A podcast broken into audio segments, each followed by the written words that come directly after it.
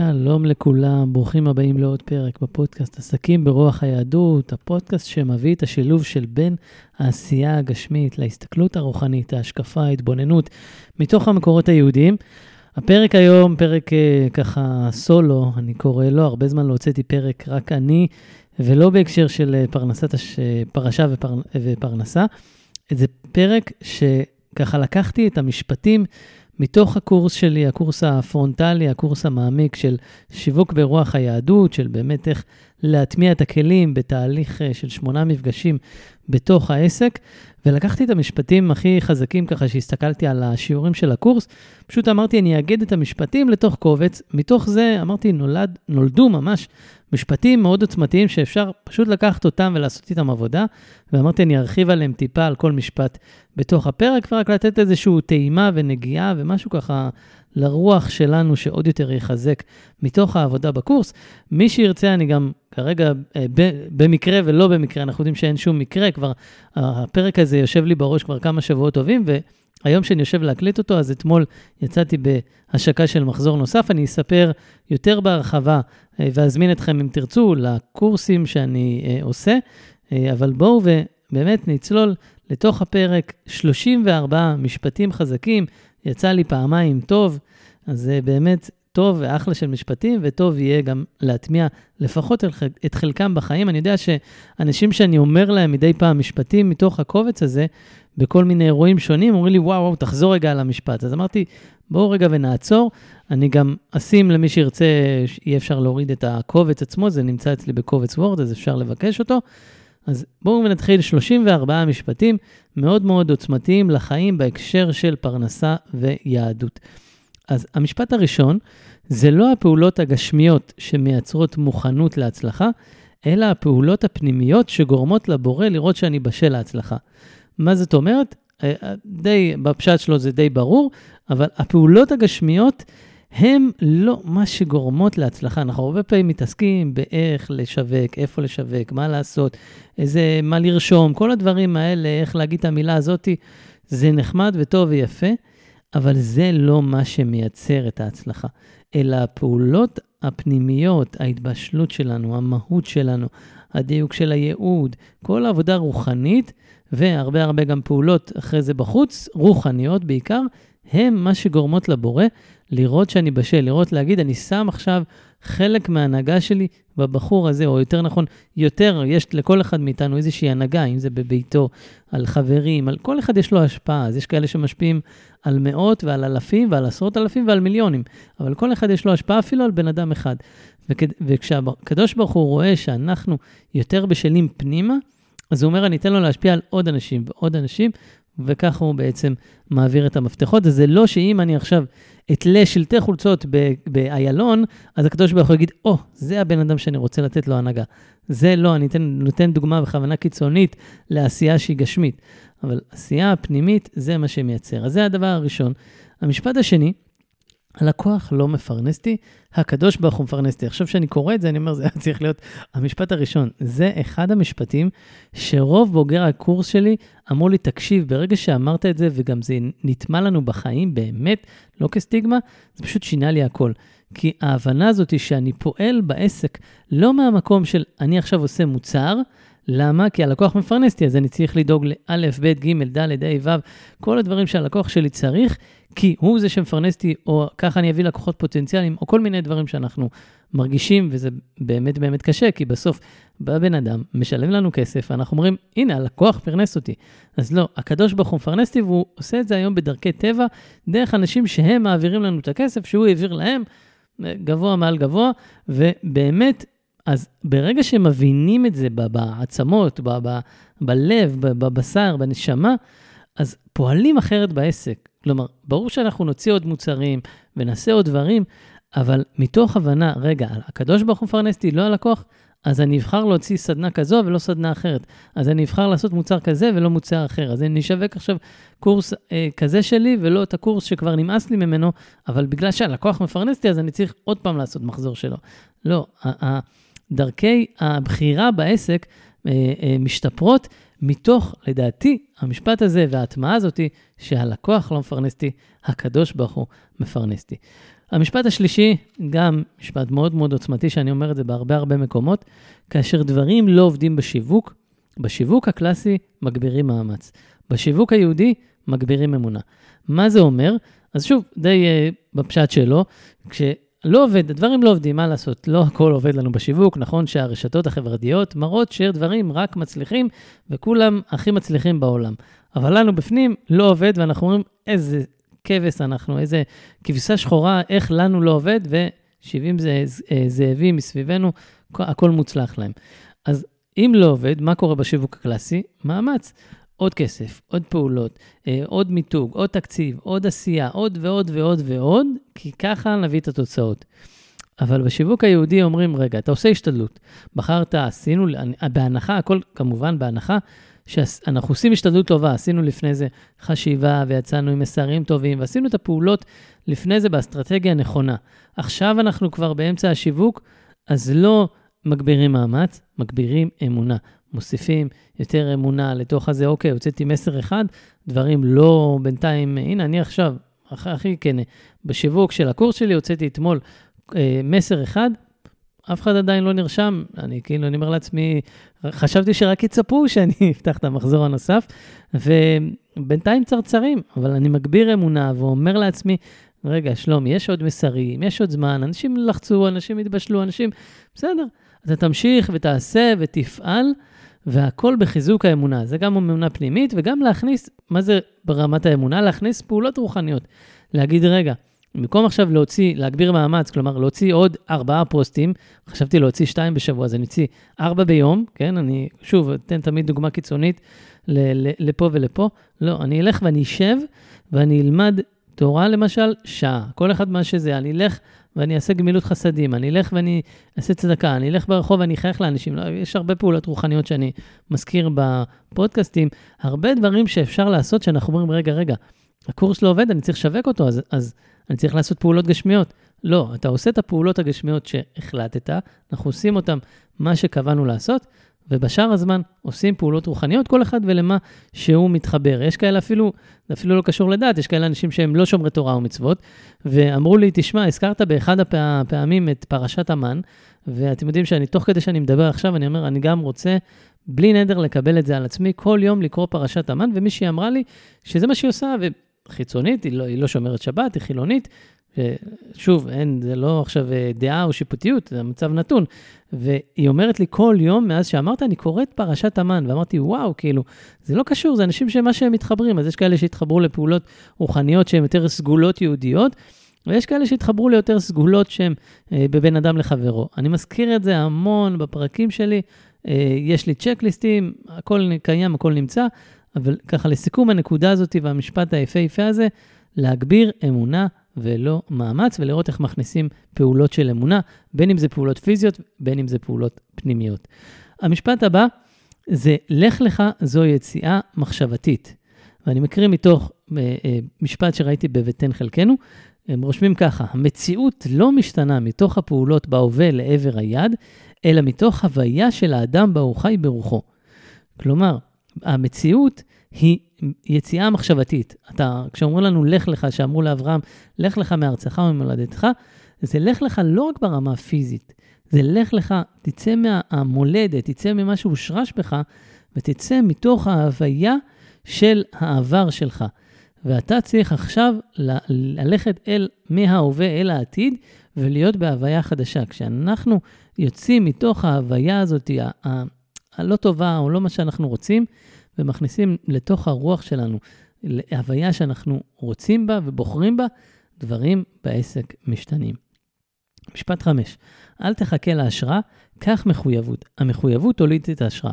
עכשיו, רשמתי בסוגריים הרב שניאור אשכנזי, אבל זה היה בשיעור שלו ממישהו אחר שאמר לו את זה. לפני שהרב שניאור אשכנזי התחיל להעביר שיעורים, מישהו אמר לו, הוא אמר לו, תן לי איזה טיפ, תן לי איזה עצה, הוא אומר לו, אני אתן לך את המשפט הבא.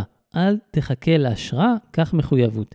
המחויבות תוליד את ההשראה. כשהוא התחיל להעביר שיעורים, אז מאיפה אני אמצא דברים, מאיפה אני אביא, מאיפה אני אקבל השראה בעצם, הוא שאל אותו, אז הוא אומר לו, אל תחכה להשראה, תיקח מחויבות, ואני רואה את זה כל שבוע מחדש, בטח בפינה של הפרשה ופרנסה, זה ממש, זה מחויבות שלקחתי על עצמי, ואנחנו חושבים שמחר למשל אני צריך להקליט פרק, יש לי אולי איזה 2-3 דברים להביא.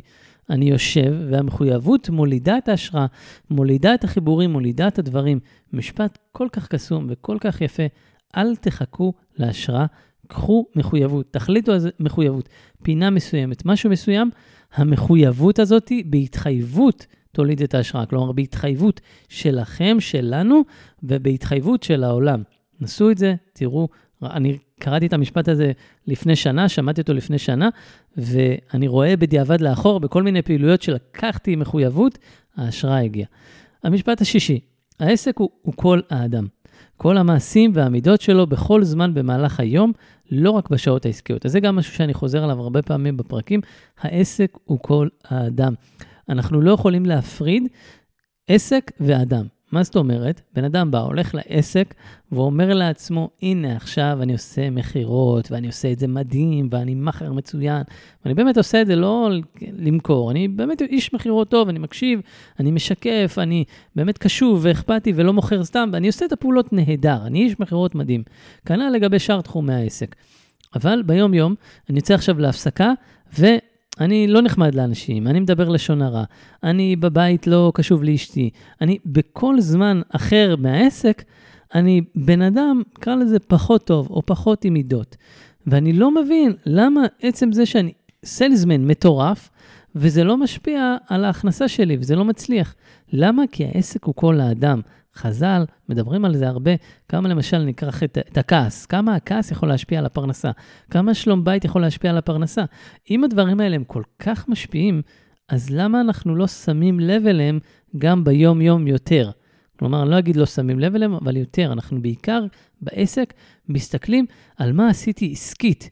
האדם שאני, בסדר, יש לי במה להשתפר, אבל מה זה קשור לעסק? בוא ונלמד, בוא נלך לעוד קורס מחירות. לא, בוא ונלך לקורס עבודת המידות. כן, כי זה מה שישפיע על העסק. אז לסיכום הנקודה, העסק הוא כל האדם, כל המעשים והדברים וכל מה שהוא עושה ביום יום, הכל מתחבר לעסק, וכמובן שצריך להיות בעל עסק מקצועי וטוב, אבל בעיקר לשים לב, העסק הוא כל האדם. 7. משקיע בשר ודם, בודק את המוצר ומשקיע. המשקיע הגדול בעולם, הקדוש ברוך הוא, בודק את האדם ומשקיע בו. נאמר, לי הכסף ולי הזהב, נאום השם צבאות. זה משפט שנוצר לי באיזה נסיעה לקטנוע, אני זוכר את זה עד היום, שפתאום אמרתי, וואו, כאילו, אני נזכרתי למשל בתוכנית הקרישים, והקרישים, המשקיעים, היזמים שבאים אליהם והם צריכים שישקיעו בהם, אז הם מסתכלים בדרך כלל על העסק, וגם קצת על היזם, אבל בעיקר על העסק, האם יש לו פוטנציאל, המוצר וכו'. והם ככה משקיעים במוצר. הקדוש ברוך הוא, זה לא מעניין אותו שעשינו מיתוג מדהים, והמוצר הזה הוא סטארט-אפ מטורף. מעניין אותו להשקיע באדם, הוא מסתכל פנימה. הקדוש ברוך הוא מחפש להשקיע את הכסף שלו, אבל הוא לא בודק את המוצר, העסק, התשתיות החיצוניות, לא מעניין אותו איזה דף נחיתה מדהים עשינו. הקדוש ברוך הוא בודק את האדם, את מידותיו, את הפנימיות שלו, את המעשים שלו, עם בריאותיו ביום יום. רחמנה ליבה ביי. הקדוש ברוך הוא רוצה את הלב שלנו. המשקיע הגדול בעולם, הקדוש ברוך הוא בודק את לב האדם, כי האדם יראה לעיניים והשם יראה ללבב. ככה הקדוש ברוך הוא מסתכל, ככל שאנחנו נשפר את דרכנו, הקדוש ברוך הוא יגיד, אני רוצה להשקיע בו, לא משנה אם המוצר שלו מדהים או נחמד ויפה. המשקיעים הרגילים יחפשו את הוואו שבטוח יעשה איזה אקזיט. הקדוש ברוך הוא אומר, אני לא מחפש וואו של אקזיט, אני מחפש וואו שישפיע בעולם וייתן פרנסה טובה לבן אדם, ואני אגיד אני אשקיע בו, ובהו ובהו ובהו, וכל אחד יקבל את הפרנסה שלו, אף אחד לא יעשה אקזיט של מיליונים, אבל יעשו אקזיט בתוך הנשמה ובנשמות של אנשים. המשפט השמיני זה להבין מה המטרה הרוחנית, וממנה לגזור את ההשתדלות. מה זה אומר? יש בעצם איזושהי מטרה רוחנית בפעולות שלנו. אולי כדאי לחזור טיפה אחורה, שאני עושה מוצר, בוחר מה לשווק, אני אומר לעצמי, מה הרצון שלי? מה המטרה הרוחנית הגדולה שפה? הרבה פעמים קל בעסק ישר ללכת, רגע, אני בונה את המוצר הזה, כמה פוטנציאל יש לו, מה שולי רווח, כמה אפשר יהיה למכור ממנו, ונהדר. לא, אני מתחיל קודם מהמטרה הרוחנית. מה הרצון שלי להביא פה בעולם, להשפיע פה בעולם? ברגע שאני מבין את זה, וזה יכול לקחת גם שבועות טובים, אבל ברגע שאני מבין מה המטרה הרוחנית, ממנה אני גוזר השתדלות. איך אני עושה את זה? מה יכול לשרת? מה אני אוסיף? מה אני אוריד? איך אני תמחר את זה? כמה יהיה נכון כדי להביא קהל מאוד מאוד גדול, כדי להשפיע, ולא להביא קהל גדול, כדי בהכרח לייצר פרנסה הרבה הרבה יותר גדולה. הדברים האלה הם נגזרת. כלומר, כשעושים את העבודה הזאת, אז גם ההכנסה היא תוצר לוואי שלו, ולא שהולכים הפוך, ואז באמת גם לא עושים דברים טובים שמדויקים לנו, לא טובים ברמה החיצונית, אלא לא טובים לנו ולעסק שלנו ולמה שבאנו להשפיע. אז להבין מה המטרה הרוחנית, ממנה לגזור את ההשתדלות. 9. היועץ השיווקי המסורתי מסתכל לחוצה על מה צריך לשנות. היועץ היהודי מסתכל פנימה על מי אני צריך להיות. שוב, זה די מזכיר ככה גם את המשפטים שדיברנו על השיווק בהתחלה, אבל אני כל הזמן לא, המטרה היא לא להסתכל החוצה, מה יש בחוץ, מה הולך, מה חיצוני, מה המיתוג היפה, לא, היועץ היהודי קודם כל מסתכל פנימה על מי הוא צריך להיות, איזה בן אדם הוא צריך להיות, מה השליחות שלו בנקודת זמן הזו, לפעמים זה משתנה, לפני שנה הייתי יותר צריך לעשות דברים מסוימים, והשנה אני אומר, אני מרגיש שאני צריך לעשות דברים אחרים. אבל איך זה מגיע? כי היועץ היהודי מסתכל פנימה על מי צריך להיות, ולא רק על האקסל החיצוני, ואומר, בגלל האקסל הזה אני מבין שאני צריך לשנות ככה וככה. לא, זה פנימה, ואז מגיע השינוי. 10. אם המוצר לא נמכר, אומרים לנו, תבדוק את השיווק שלך. תבדוק את השיווק שלך היא דרך נוספת להגיד, תבדוק את הקשר שלך עם הבורא. תבדקי איך את משווקת אותך אצלו.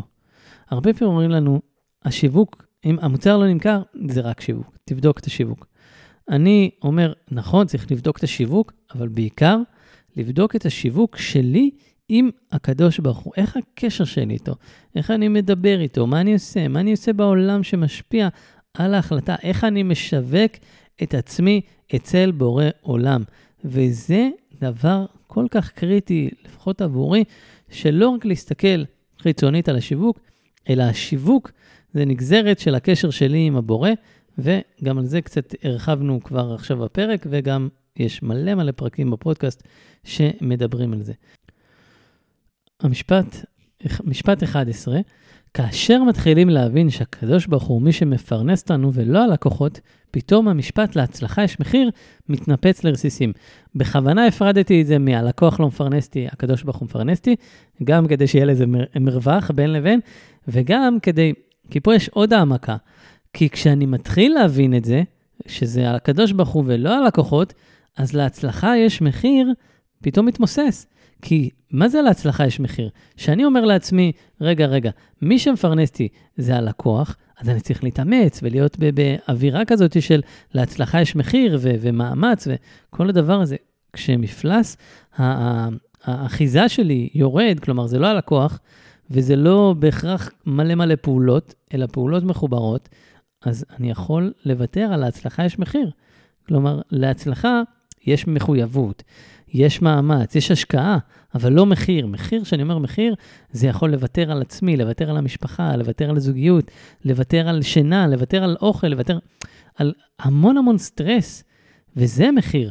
מחיר של זמן, מחיר של השקעה, זה מבחינתי לא מחיר, זה מילה אחרת. תקראו לזה מחויבות, תקראו לזה כל אחד והמילים שלו. השקעה, הגשמה, השפעה, זה לא מחיר. מחיר זה אני ממש משלם דם, יזע ודמעות שעולות לי בחיים, ולא שעולות לי כשאני היום, סתם למשל, מקליט הפרק הזה ומקליט המון דברים, אז אני משלם מחיר, אבל מה המחיר? זה מה, לא יודע, זה מבחינתי לא מחיר. זה להיות בהגשמה מלאה, וזה יכול גם להיות יום שלם של נסיעות והרצאה פה, וללכת לשם, ולבנות דברים שלוקחים ימים ולילות, וזה השקעה, אבל זה לא מחיר. אני מקווה שהסברתי את זה נכון, אבל המשפט, להצלחה יש מחיר, הוא בנוי בעיקר לדעתי על זה שאני תולה את ההצלחה שלי בלקוחות ואת הפרנסה שלי בלקוחות, ולא תולה את זה בקדוש ברוך הוא שהוא מפרנסתי. המשפט ה-12, השתדלות וביטחון הן שתי תנועות מנוגדות שחיות בהרמוניה. ובסוגריים רשמתי עושה ומשליך. מה זה אומר? זה שתי תנועות, מצד אחד אני משתדל, אבל הרמח"ל אומר, להשתדלות לא מועיל, אלא השתדלות מוכרח, מצד שני, אתה אומר לי להיות בביטחון, אז מה, אני שב רגל על רגל? אז מצד אחד אתה אומר, ההשתדלות, בסדר, אתה צריך לעשות את זה, אבל זה לא מה שמועיל. אבל גם מצד שני, לשבת רגל על רגל, זה גם לא מועיל, כי אני מוכרח לעשות. אז איך זה? זה מתנגש. נכון, הן שתי תנועות מנוגדות, אבל הן חיות בהרמוניה. זה מציאות לא הגיונית שהבורא ברא, אני לא יודע איך להסביר את הדבר הזה. זה כמו, יש את השיר של הביטלס, Let it be, תן לזה להיות. מצד שני, העברות של זה נקרא לזה, בשיר העברי, זה לו יהי. לו יהי, זה נקרא לזה על הסקאלה הזה של Let it be. ולו יהי זה בקשה. וכאילו, הפירוש של Let it be ולו יהי, הן מנוגדות. אבל מצד אחד, Let it be, אני ב-Let it be, אני נותן לזה להיות. מצד שני, אני גם מבקש. זה שאני יודע שהכל מהקדוש ברוך הוא לא מתנגש עם זה שאני מתפלל אליו שזה יקרה. הקדוש ברוך הוא צריך שנעשה פה פעולות כדי להוריד את השפע. למשל, הרבה פעמים בן אדם אומר לי, תשמע, רוב האנשים שלי לא מגיעים מהפייסבוק, אבל אני פעיל בפייסבוק, כי ככה צריך. אז אני אומר, הפעולה בפייסבוק היא להראות לקדוש ברוך הוא שאתה עושה פעולה, שאתה בהשתדלות כי מוכרח. אבל הוא מראה לך שזה לא מה שמועיל, והוא מביא את זה מדרך אחרת. ובלי הפייסבוק יכול להיות שזה לא מגיע, אבל הם לא מגיעים מהפייסבוק. נכון, אבל מספיק שתעשה פעולה, תגיד לקדוש ברוך הוא, תשמע, אני פועל פה, אתה תדאג לעשות את שלך, יש לזה הרבה מדרשים ודברים יפים, גם בתורה, שלמשל הקדוש ברוך הוא אמר למשה לספור את האב, הוא אמר איך אני אספור אותה, הוא אמר, אתה תתחיל ותן לי לסיים. אנחנו צריכים לעשות את הפעולה. הקדוש ברוך הוא כבר ידאג לדבר. אז שתי תנועות מנוגדות, אבל במציאות הבורא הם חיות בהרמוניה מופלאה. 13. אם החשיבה היא רק היגיון בריא, אז איפה נכנסת האמונה? ואם כך, אז מה ההבדל ביני לבין אדם שאינו מאמין? הרב יגאל כהן בספרו, יגיע לי בישועותיך, רשם, הבנתי שההיגיון הבריא שהורגלתי אליו, הוא בעצם כפירה. אחד המשפטים שעשו לי בומבה שחזרתי ככה למקורות. עכשיו אני אומר, כפי שפתחתי, אם החשיבה היא רק היגיון בריא, אז מה צריך אמונה? מה ההבדל ביני לבין אתאיסט? באמת, כאילו, לא בקטע שוב, שיפוטי. הוא לא מאמין, בסדר, זכותו. אבל אם אני גם הולך רק עם היגיון בריא, אז גם האתאיסט הולך רק עם היגיון בריא. איפה נכנסת האמונה? ופה צריך באמת כל אחד לשאול את עצמו, איפה אני מכניס יותר אמונה ויותר את המשפט שככה הקדוש ברוך הוא אומר לאברהם ולשרה, היפלא מהשם דבר. נכון, יש טבע, יש חוקים, יש דברים, אבל בתוך זה כל הזמן להגיד, נכון שהקדוש ברוך הוא מנהיג את עולמו בטבע, אבל כשהוא צריך, הוא מכניס את המעל הטבע. מתי הוא יעשה את זה? כשאנחנו לא נחשוב רק היגיון בריא. אז גם בעסק, לא לחשוב רק היגיון בריא. להגיד, אוקיי, יש את ההיגיון הבריא, מעליו יש את האמונה, אני תמיד חושב גם ברמת האמונה. 14. חשיבה רק לפי טבע היא כמו ג'אנק פוד לאמונה. עם היגיון בריא אי אפשר לחולל ניסים. אז באמת זה משפט שככה משלים את המשפט הקודם. אם אני חושב לפי טבע, זה ג'אנק פוד לאמונה. זה הדברים האלה, זה לאכול מקדונלדס ולהגיד אני רוצה להיכנס לכושר. אני רוצה להיות אדם יותר מחובר, יותר מאמין, יותר קרוב לקדוש ברוך הוא, אבל אני כל הזמן רק חושב טבע. אז אני כל הזמן מכניס לי ג'אנק פוד, אני רוצה להיות עם גוף חטוב ובכושר וזה, ואני הולך לעשות אפילו אימונים, למשל, אני אשווה את זה למשל להתאמנות. בן אדם עושה התאמלות, אבל הוא באמת, והוא מדמיד 3, 4, 5 פעמים בשבוע, משקיע וזה, באמת נכנס לכושר, אבל הוא מזין את עצמו רק עם ג'אנק פוד. אז הוא הורס באיזשהו מקום, זה לא יביא אותו לתוצאות מאוד מאוד טובות, זה בטח עדיף מלא להתאמן בכלל ולאכול ג'אנק פוד, אבל אם אנחנו רוצים להיכנס לגוף בריא ולבריאות, אז בתוך האימונים גם צריך לאכול יותר טוב, מדי פעם אפשר לחתור בג'אנק פוד, אני אישית מאשר את זה, אני חושב שזה גם טוב לבן אדם מדי פעם, כן? לא לקחת את זה כהמלצה חמה, ואותו דבר גם בן אדם שאומר לעצמו, אני רוצה יותר להיות קרוב לקדוש ברוך הוא, כי זה הרצון שלי, כי זה, אני מבין שזה עושה לי טוב, עושה לקשר ביני לבינו טוב, זה מהות האדם, כפי שהרמח"ל גם אומר במסילת ישרים.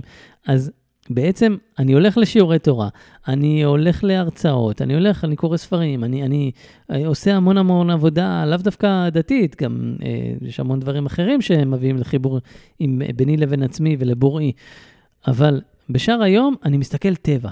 אני כל היום בחשיבה הגיונית.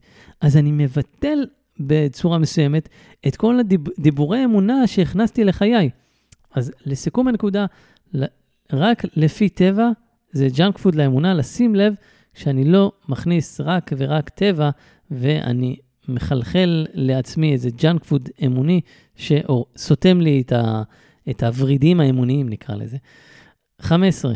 סגולות שווה ערוצי שיווק יהודים. זה בעיניי הערוץ שיווקי הכי טוב שיש. מספיק לעשות פעולה אחת כמו שצריך כדי למשוך הרבה פניות. אז הרבה אנשים, לא יודע, מפחדים מהמילה סגולות, זה עושה להם קונוטציה, לא יודע, של הדבר הזה שהיו קושרים, החוט האדום הזה, לא יודע למה, אבל סגולות זה מילה אחרת, אפשר להגיד, הנהגה מסוימת, או הרגל מסוים, או כלי מסוים, אוקיי? תחליפו את המילה סגולות. וזה בעצם פעולות שאני קורא להם ערוצי שיווק יהודים. מה זאת אומרת? אני עושה פעולה שהיא בכלל קשורה לעסק, אבל על פי היהדות היא מושכת שפע לאדם, ופתאום הדברים יותר מסתדרים לי בעסק. למה? כי זה בעיניי ערוץ שיווקי, יהודי, וזה הערוץ הכי טוב. אפשר לקחת גם איזה משהו אחד, מישהי אמרה לי, שוב, אפשר לקחת את זה למקום של יותר דתי, כמו פרשת המן, ברכת המזון, ועוד מלא סגולות יהודיות כאלה, ואפשר לקחת את זה למקום של, לא יודע, גמילות חסדים, עבודת שמחה, עבודת צדקה, הרבה דברים כאלה שבן אדם פתאום לוקח את זה על עצמו, הוא אומר, וואו, כאילו, הדברים התחילו לעבוד, לא עשיתי שום שינויים גרנדיוזיים, למה? כי זה הערוץ השיווקי הכי טוב שיש. סגולות, ערוצי שיווק יהודים. 16. האלגוריתם של פייסבוק רוחני. לקמפיין יש אנרגיה פנימית. זה גם, אני בעיקר דיברתי על זה יותר שהייתי בקמפיינים, אבל שמתי לב שהאלגוריתם של פייסבוק רוחני, כלומר, האלגוריתם פועל לפי רוח האדם, לפי ההוויה שלו, לפי הפנימיות.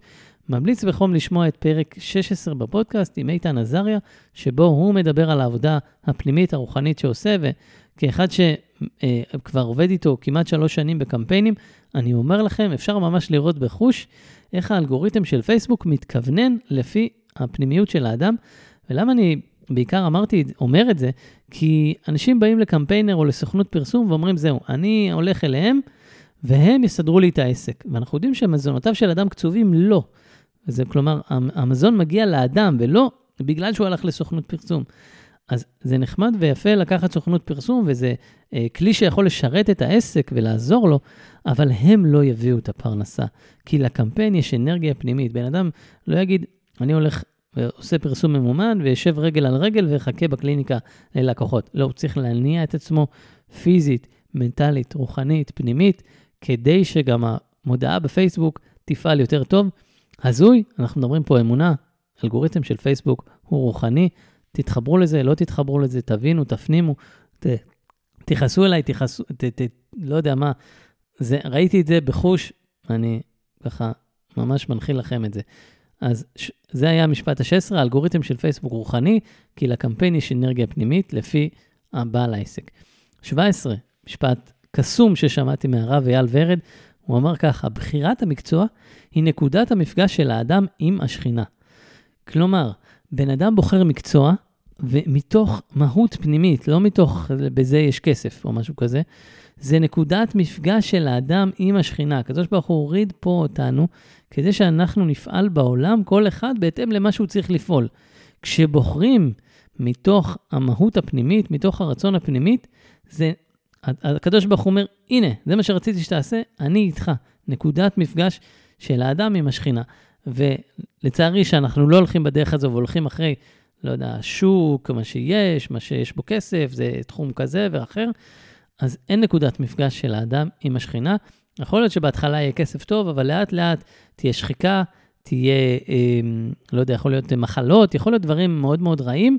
למה? כי הקדוש ברוך הוא אומר, תשמע, אתה לא מביא אותי, אני צריך שאתה תביא אותי, ובוא נתחבר ככה בנקודת מפגש שלך ושלי, וכשתעשה את זה, אז יהיה טוב. כשאתה כבר כמה שנים לא הולך בדרך שאני רציתי שתלך, אז אני צריך להעיר אותך ולתת לך מכות. אז זה יכול להיות אפילו כשבן אדם הוא כבר בייעוד שלו, אבל לא מביא דברים מסוימים, אני ככה עובר את זה, אני מרגיש, אני עוד אין לי תשובות, אבל אני מרגיש שאני עובר את זה בקפיצה של משהו נוסף, או אחר, או לא יודע, מעמיק יותר, או, אין לי מושג באמת, של משהו שאני צריך להביא, שהקדוש ברוך הוא רוצה כבר ממני, ובגלל זה אולי זה אחד הסיבות שדברים תקועים. אז 17 בחירת המקצוע היא נקודת המפגש של האדם עם השכינה, שמעתי בשיעור של הרב אייל ורד, שיעור מאלף. 18. אליי לא מתקשרים שרוצים לפתור בעיות. אליי מתקשרים שרוצים לעבור דרך. משפט שאני חושב שיפתור להרבה מאיתנו מהות כזה של אנחנו בשיחת מחירה, ובן אדם אומר, טוב, אני רוצה פתרון קסם, ואנחנו גם, מה לעשות, רוצים לסגור לקוחות ורוצים פרנסה. והרבה פעמים אנחנו נתפשר על אנשים שרוצים לפתור בעיות. וכשבא לקוח לפתור בעיה, זה מלחיץ, זה מסתכל כל פגישה על השעון, נו, הפגישה הזו פתרנו, לא פתרנו. יש המון המון סטרס, והמון ככה לחץ של נו מתי זה קורה. כשמתקשרים, שאליי מתקשרים שרוצים לעבור דרך, זה יכול להיות, זה כנראה לא יהיה מפגש אחד, הם רוצים לעבור דרך, אבל זה יכול להיות 3 מפגשים, זה יכול להיות 6, וזה יכול להיות 10, וזה יכול להיות 2.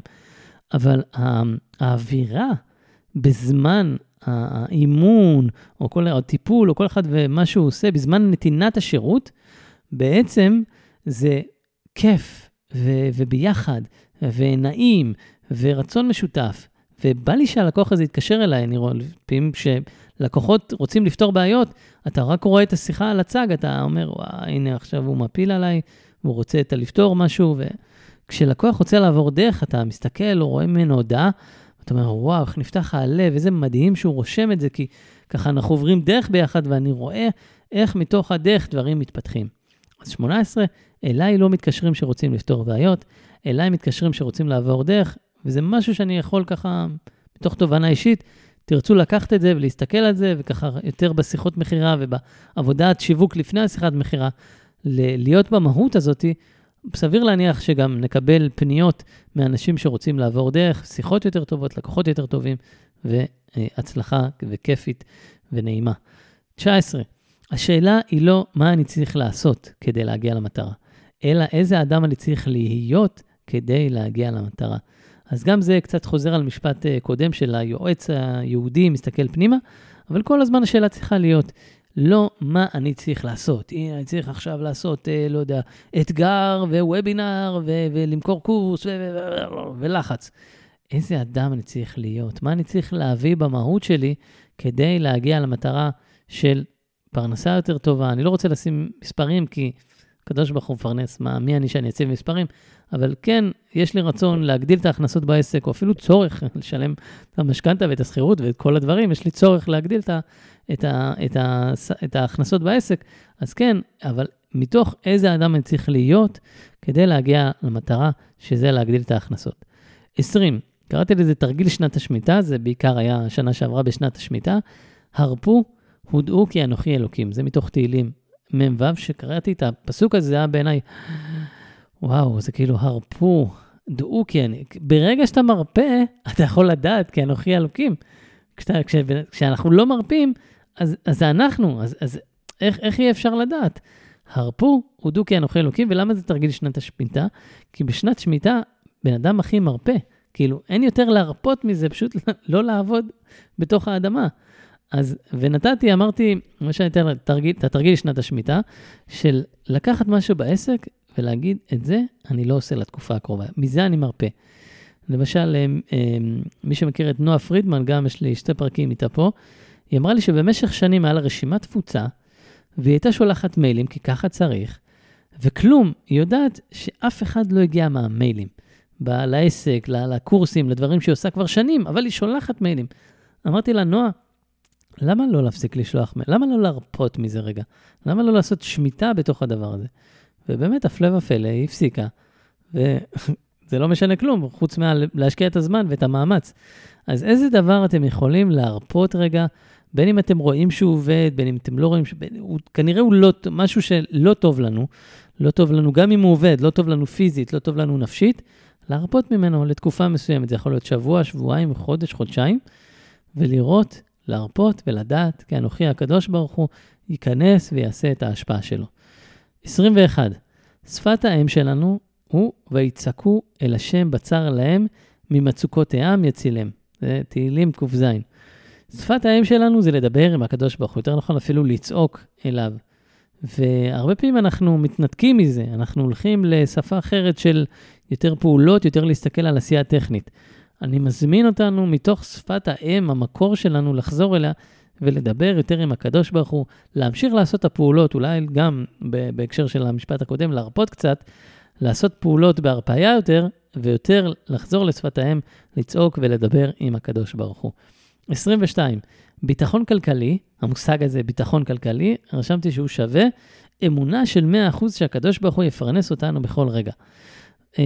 זה גם הסתכלות מאוד מאוד חיצונית, שהרבה פעמים מקשרים ביטחון כלכלי לזה שאם יש לי הכנסה מסוימת, בצורה מסוימת, בגודל מסוים, שבהכרח תיתן לי שקט נפשי ואת כל חלומותיי ותפרנס את כל ההוצאות שלי, אז אני בביטחון כלכלי. לא, זה תלות כלכלית. ביטחון כלכלי זה באמת להגיע לדרגה של אמונה של 100% שהקדוש ברוך הוא יפרנס אותנו בכל רגע. עכשיו אני אומר את המשפט הזה, אם מישהו כבר נמצא שם, שיגיד לי איך הוא הגיע לזה. זה לא, אני לא שם. אבל אני אומר, אם אני אהיה ב-100%, אני לא יודע, אני אהיה לארג', אני אגיד שאני ב-50%. אבל אם אני אהיה ב-100% שממש הקדוש ברוך הוא יפרנס אותי בכל רגע, אז אני אגיע לביטחון כלכלי גם אם אין לי עכשיו שקל בארנק. למה? כי ככה הקדוש ברוך הוא מפרנס. ברגע שמגיעים לאמונה והביטחון הזה, אז אנחנו רואים איך הכל מסתדר. שוב, אני לא שם, אבל משהו ככה להסתכל עליו, אם אני ככה רגע עושה איזה עצירת ביניים, שימו לב שרוב המשפטים, לא כולם, הם לא מביאים את הגישה הגשמית. ביטחון כלכלי, הרבה פעמים זה מסתכל על כמות כסף. לא, פה ביטחון כלכלי זה גישה רוחנית, גישה אמונית, גישה פנימית, וזה מה שאנחנו רוצים כל הזמן. לפחות אני ממליץ, מה זה רוצים? אני ממליץ להכניס את זה בעסק, אני רואה שזה טוב ונכון, ומי שכנראה שומע את זה, עושה לו המון המון נעים בלב. משפט 23, ככל שאדם מדבר יותר רציונל, אני מבין שהפחד שלו גדול מלפגוש אמונה, לסמוך, לבטוח. כלומר, רציונל יותר חזק שווה פחד גדול יותר. מה זה אומר ככל שאדם מדבר יותר רציונל? שבן אדם נכנס ממש לתוך הנתונים, לתוך הדוח אקסל, לתוך משהו שיכול לאחוז בו, אני מבין שיש לו פחד מאוד מאוד גדול. למה? כי להאמין, לסמוך, לבטוח, אני לא יכול להחזיק. עכשיו אני, לא יודע מה, מתנדנד ועוד רגע נוטה ליפול. אני אנסה לאחוז במשהו. אני לא אגיד שמע ישראל, כנראה. מי שנוטה ליפול ואומר שמע ישראל, אז כנראה הוא מאוד מאוד מחובר לקדוש ברוך הוא. הדבר הראשון זה ישר לשלוח יד ולאחוז במשהו. כנראה הדבר השני של מישהו באמונה גדולה זה להגיד שמע ישראל. אבל קודם כל לתפוס. אז שיש לי רציונל חזק, יש לי פחד גדול יותר.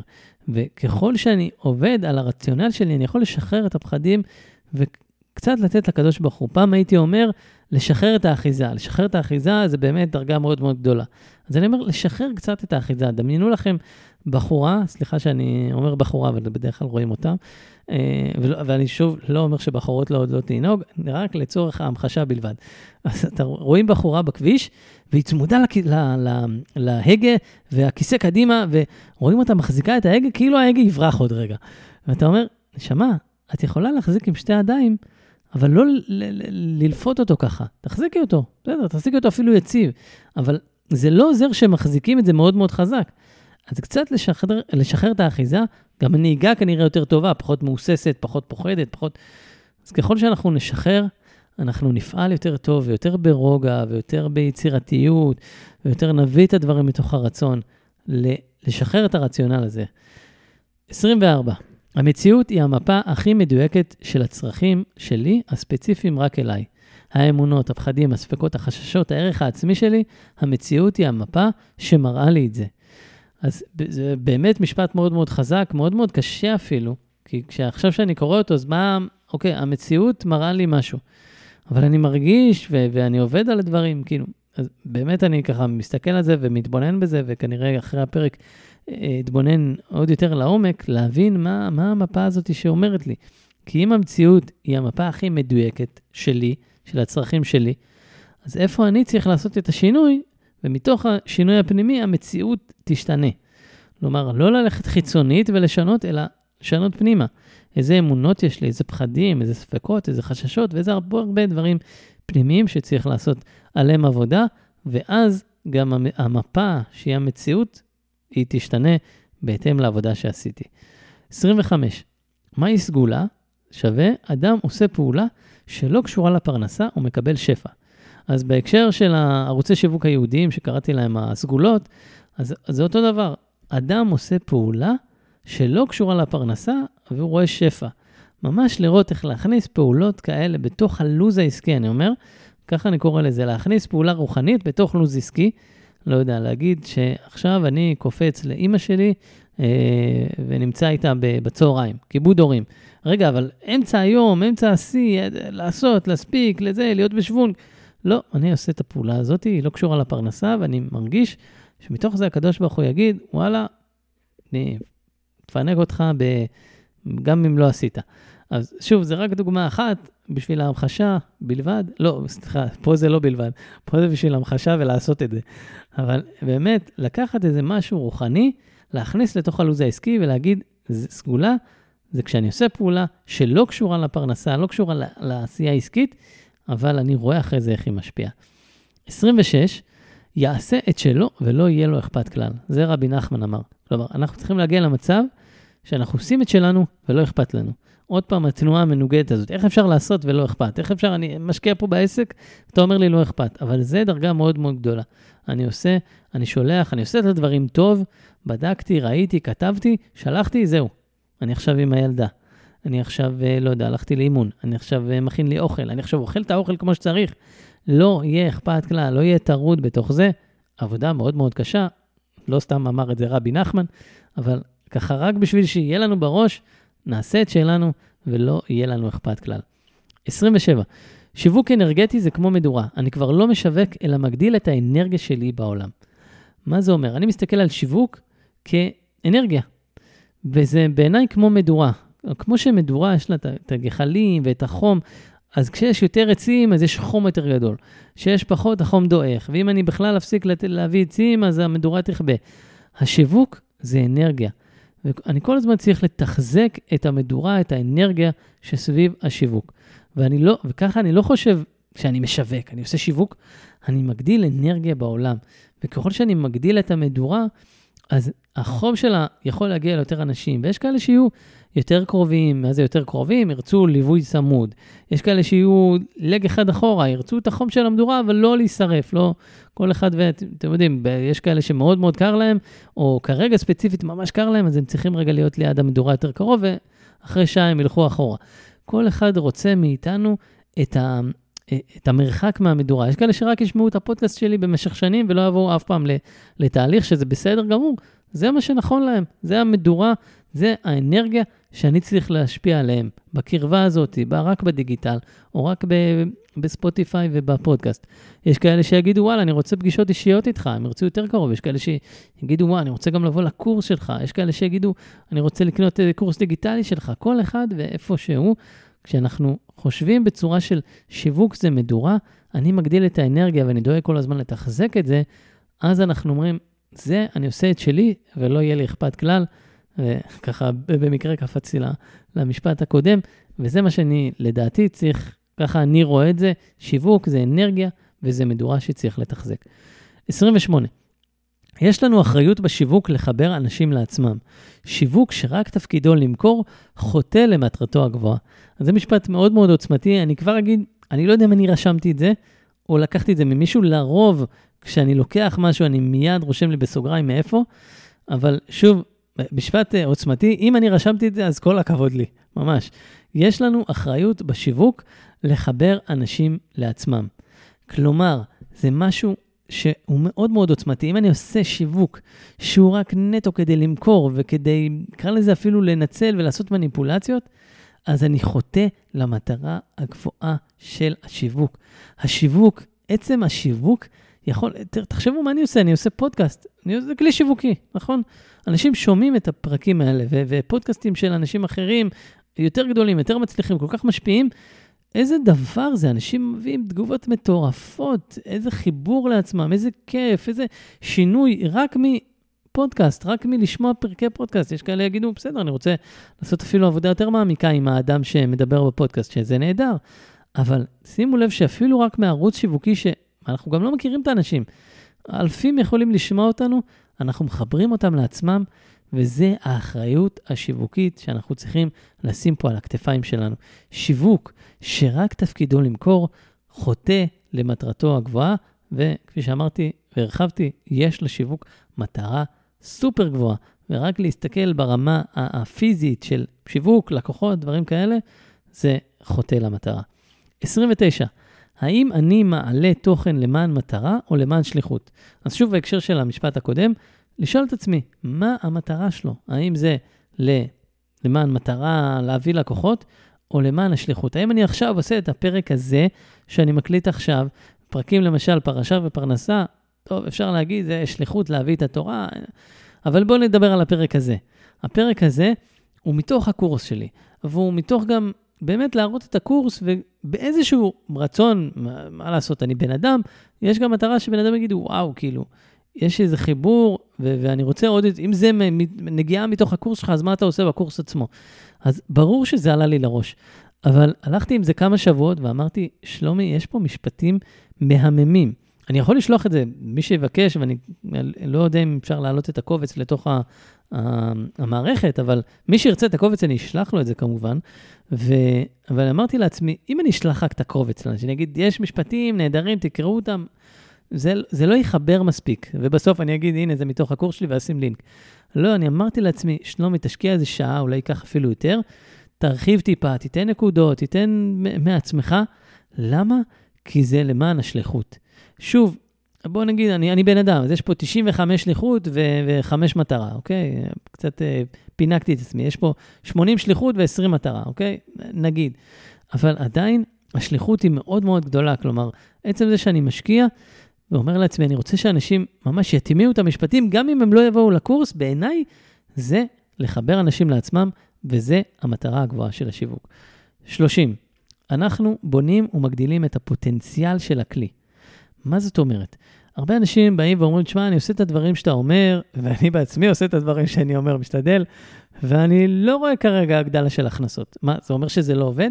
לא, אני מגדיל את הפוטנציאל. אני לא יודע מתי הפוטנציאל הזה יתפוצץ, אבל אני מגדיל ואני מאמין בו.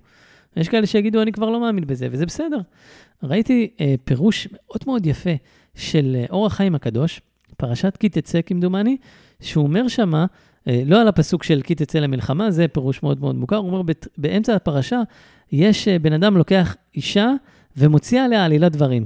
והוא אומר, זה רמז, לבן אדם לקח תורה, והוציא עליה עלילה, אמר, זה לא עובד, זה לא טוב, זה כל מה שרשום זה חרטה, ובאמת, כשבן אדם הוציא עלילת דברים, על הדבר, על ההבטחה האלוקית, זה דבר נורא והיום. יכול להיות שזה לא יתקיים בזמן שאתה חושב, אבל זה מתקיים. ואל תוציא עלילת דברים. אני לא יודע מתי זה יתקיים, אני מאמין באמונה שלמה, שהדברים שהגדתי ואני מלמד, שזה מתוך התורה ומתוך חז"ל, הם בוודאות יתקיימו. אני לא יודע מתי זה יתקיים בי, בכם, בכל מי ששומע. אנחנו בונים ומגדילים את הפוטנציאל של הכלי. 31. הנאה פלוס התמדה ומחויבות. במילים אחרות, להביא את עצמי ולהראות לקדוש ברוך הוא שאני רציני. אז כשאני פועל, אני פועל מתוך שתי מקומות. אחד, הנאה, באמת רצון וכיף וזה. לפעמים יש דברים שאני אומר, טוב, הייתי מעדיף שמישהו אחר יעשה, אבל כשאני רואה את המטרה הכוללת, אני בהנאה. הנאה עם א', לא הנאה עם להניע. הנאה, ג'וי. פלוס התמדה ומחויבות.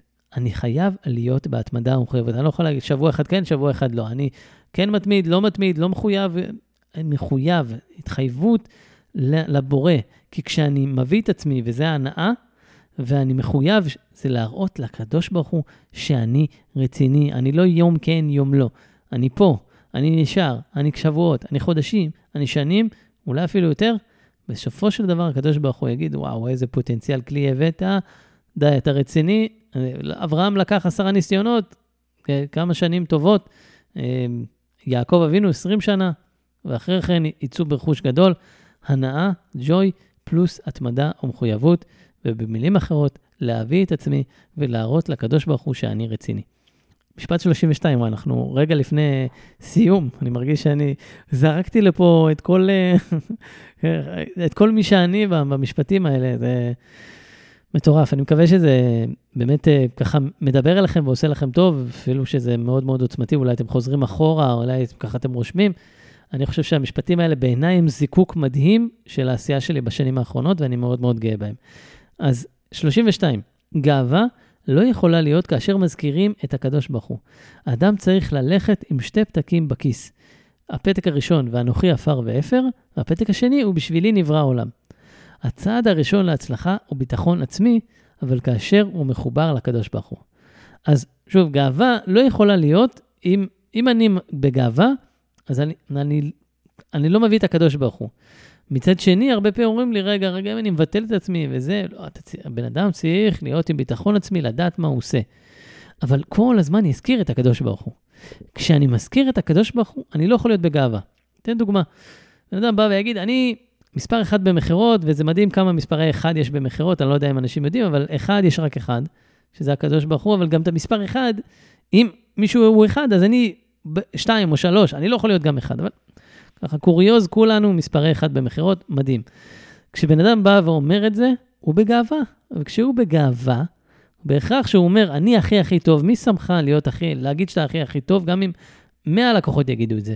אתה לא יכול להגיד את זה, אתה בגאווה. אבל, ואז הקדוש ברוך הוא הולך, תועבת השם כל גבל לב, הוא אומר, משלי, רשום בגמרא, אני והוא איננו יכולים לדור באותו מקום, מי שבעל גאווה, הקדוש ברוך הוא פשוט הולך. נפרד ממנו, אומר, ביי, אני לא יכול להיות פה, אתה לא מכניס אותי. אם זה אתה, אז מה אתה צריך אותי? אז זה דבר אחד. אבל, ואז בן אדם, כפי שאמרתי, יגיד, אז רגע, אז מה, אני לא אגיד שאני טוב, אני לא אגיד שאני מומחה. כן, בן אדם יגיד שהוא מומחה, בן אדם יגיד שהוא מביא לתוצאות, בן אדם יכול, עכשיו אפשר 4 דקות, 5 דקות לדבר כמה אנחנו תותחים. אם נסיים את זה, בזה שום דבר לא היה מצליח, בלי העזרה של הקדוש ברוך הוא, בלי החוכמה שהוא נתן לי, כל הגאווה התמוססה. כי כשאני אומר לבן אדם, תקשיב, אני באמת טוב, אני באמת אותך, אני באמת יכול להביא אותך לתוצאה, אני באמת הבן אדם הנכון, תדע לך, הכל זה בסייעתא דשמיא. כאילו, אני חושב שאני אומר את המשפט הזה, אני אומר, וואו, איזה בן אדם עם אמונה. זה מצד אחד הוא עם ביטחון, מצד שני עם אמונה. אז הצעד הראשון להצלחה, הוא ביטחון עצמי, הוא לדעת מי אנחנו, מה החוזקות שלנו, כל זה מחובר כל הזמן לקדוש ברוך הוא. רבי שמחה מבונים היה אומר, 2 פתקים בכיס, אחד אנוכי עפר ואפר, השני בשבילי נברא עולם. אנוכי עפר ואפר, לזכור מי אתה עפר ואפר, ככה לא תגיע לגאווה. מצד שני, כל היום תלך עם עפר ואפר, אז בן אדם יגיד, מה, יהיה בשפלות יתר. לא, בשבילי נברא העולם. איזון מדהים של בין להבין את החוזקות, ולא להיות בגאווה, להיות בחיבור לביטחון, ולאמונה עצמית ולקדוש ברוך הוא. 33, תרגות רוחני. איזה אנשים אני רוצה לתרגט בצורה רוחנית? אז המושג תרגות רוחני הוא מושג מאוד מופלא, בעיניי הוא גם מתחבר לאלגוריתם הרוחני. אפשר לשבת ופשוט לדמיין איזה אנשים אני רוצה להביא לקורס. וככה במקום להגיד, אני עושה תרגות של, אני רושם מגיל 25 עד גיל 40, בתל אביב, תחומי עניין, כל הדברים האלה, שזה תרגות טכני, שזה צריך לעשות אותו, אבל בעיקר, איזה אנשים לשבת, יש לי קמפיין באוויר, או גם בלי קמפיין ממומן, אני עושה פעולות שיווקיות, יושב ומדמיין, מי מגיע לי לקורס, איזה בן אדם, להיכנס ככה לפרטים, אני מחפש אנשים שהם מצחקים, אנשים שיעשו אווירה בקורס, אנשים שישאלו שאלות עומק, אנשים ממש לעשות רשימה של דברים, אולי אני ככה אקריא לכם למשל מאחד הקורסים, ובעיקר זה מה שאני מחפש בקורסים, אז רשמתי מישהו שיודע מקורות, אני רוצה שיהיה בקורס גם מישהו שיביא גם את המקורות, שיבואו בלב פתוח, שיהיו אנשים שיתמסרו לתהליך, שירצו לרדת לעומק, שיהיו משתפים פעילים, משתתפים, אני רוצה שיאהבו אותי גם, כן? גם זה, שישתו בצמא את הדברים שלי. אני רוצה שעסקים שהולך להם ורוצים להבין את הרמה הרוחנית, אני רוצה לשבת איתם גם לאחר השיעור. למשל, כמה דברים שרשמתי על תרגות רוחני ואנשים שאני ככה, כל הזמן הולך, אומר, וואי, שאנשים כאלה יבואו לקורסים שלי, איזה כיף זה יהיה, איזה מדהים זה יהיה כקבוצה, כמי שמנחה קבוצה. לא סתם רוצה להביא אנשים שמתורגטים ולא יהיו מחוברים למה שאני עושה ולמי שאני. ככה שאני עושה את העבודה הזאת, את התרגות הרוחני, אני עוזר לפעולות השיווקיות ולקדוש ברוך הוא להביא את האנשים אליי. 33 ולפחות אחרון, כרגע בקובץ הזה, לעשות קודם כל מסע פנימי, לפני שרצים לעשות מסע לקוח. מה זה אומר? הרבה פעמים אני שומע את המושג הזה, מסע לקוח. מסע לקוח, מי שלא מכיר את ההגדרה המקצועית, זה אומר, מה המסע שצריך לעשות בשיווק כדי להביא לקוח? מה הצעדים, מה צריך לעשות ככה ואיך ככה ואיך ככה? המסע הזה שהלקוח עובר מנקודה אחת, ועד שהופך להיות לקוח משלם אצלנו בעסק. זה נחמד וטוב ויפה וצריך לעשות את זה, אבל לא להתרכז רק בזה, להתרכז יותר במסע הפנימי.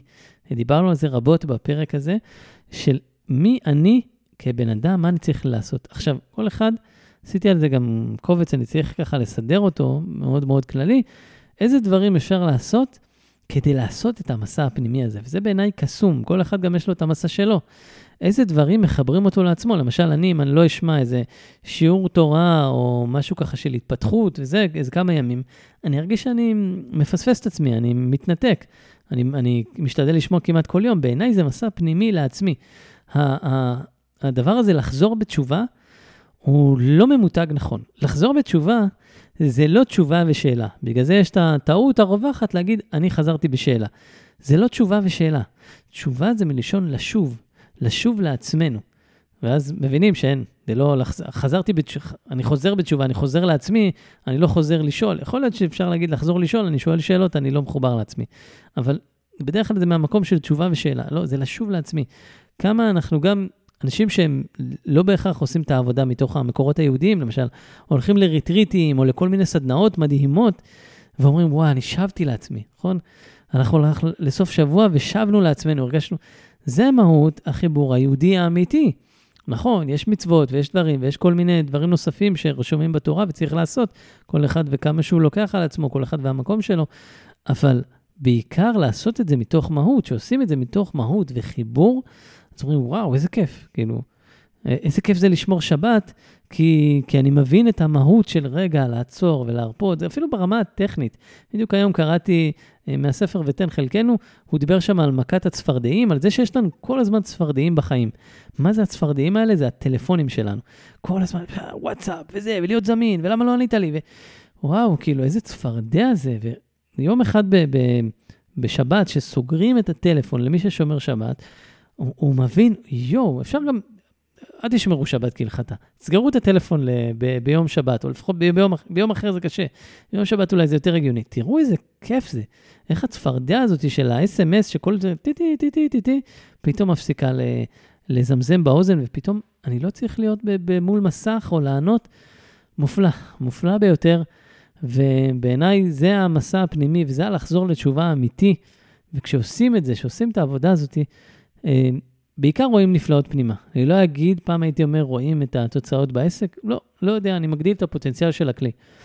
אבל הבוטח בהשם חסד יסובבנו, מעבר לחסד הגשמי, יש חסד פנימי. בן אדם בא ורואה את אותה מציאות, והוא מרגיש שזה מסובב אותו בחסד. כשעושים מסע פנימי, שחוזרים לעצמנו, שחוזרים בתשובה, במהות הגבוהה שלה, אז דברים מסתדרים, כי אני משנה את ההסתכלות ואת ההתבוננות בחיי. אלה היו 34, וואו, רגע, אני צריך רגע לעצור ולנשום, היו 34 משפטים בעיניים מופלאים, בתוך עבודת עומק שככה נגעתי בנקודות, בתוך הפרק הזה. אני אשים פה את הלינק, גם של הקורס עצמו, הקורס שיווק ברוח היהדות, 8 מפגשים. ב8 מפגשים האלה אנחנו עובדים, בצעד צעד, ממש, שיעור ראשון אנחנו מדברים על איך לשחרר קצת האחיזה. שיעור שני מדברים על אמונות שיש לנו, איך ככה לנטרל אותם ולשחרר אותם, וזה, אני קורא לזה הפומפה, האמונות האלה. אחרי זה אנחנו מדברים על הרצון, ואיך להיות בשליחות ההנהגה שלנו. אחרי זה אנחנו עוברים לפעולות רוחניות וכלים רוחניים שאפשר להכניס לתוך העשייה העסקית שמשפיעה.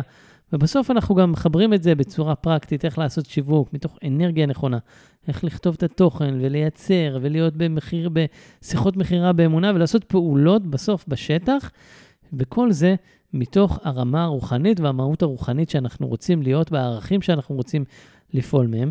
ולקורס הזה מתווספים 5 קורסים דיגיטליים שמשלימים, קורס דפי נחיתה, איך לכתוב דף נחיתה טוב, איך לעשות פרסום ממומן בפייסבוק, איך כתיבה שיווקית, קורסים, כל מיני תרגילי כתיבה, ושני הקורסים, נקרא לזה יותר רוחניים שלי, שער הביטחון העסקי, זה באמת אני לוקח את שער הביטחון מתוך הספר חובות הלבבות, ומראה איך להטמיע את זה בתוך מציאות העסק, והקורס השני זה קהלת ועסקים, לוקח את ספר קהלת, את את החוכמה של החכם באדם, ומחבר את זה לתוך העסק.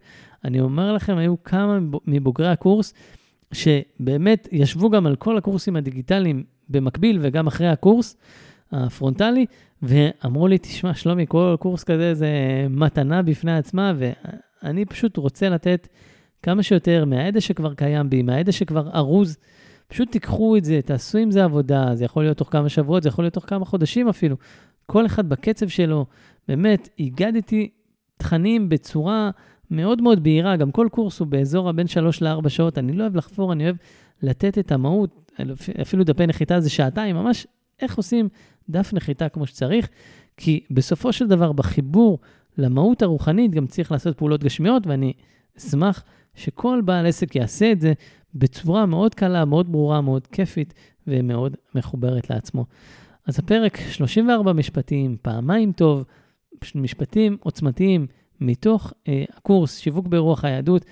אני לא יודע מתי תשמעו את הפרק, אם אתם שומעים את זה ככה בימים האלה, זה הוקלט ב-25/1/2023, אז אם אתם שומעים את זה קרוב לתאריך הזה, אז יש קורס שיפתח בעזרת השם, כ"ה בשבט, 16 לפברואר, אתם מוזמנים להיכנס ללינק, לראות את הפרטים, אם אתם שומעים את זה אחרי זה, אז בעזרת השם יהיו קורסים הבאים, או פעילויות אחרות, יש כל מיני שיתופי פעולה על הפרק, אני לא אגיד יותר מדי, כי אין הברכה שורה אלא בסמים מן העין, ובאמת, אני במהות שלי התחייבתי לעצמי השנה, עוד יותר להעצים את החיבור, ולהביא את זה לאנשים שכבר רוצים לעשות, מי ששמע, לא מזמן פרסמתי, אני פחות הולך לשכנע אנשים, למה זה כל כך הכרחי, בעיניי זה סופר הכרחי, אבל אני לא רוצה לשכנע יותר, מי שנמצא בדרגות הרוחניות האלה, ומי שרוצה לעשות את החיבור הרוחני, של בין העסק לאדם שהוא, מוזמן לראות איזה פעילויות אני עושה, וליצור קשר, אני עושה גם עבודה בצורה אישית, 1-1 בזום, שרק תצליחו, שרק תהיו בחיבור, שרק תעשו את הדברים מתוך מהות נכונה, ותצליחו בתוך העשייה, מתוך החיבור הנכון, בעזרת השם נתראה בפרקים הבאים, תודה שהייתם עד כאן.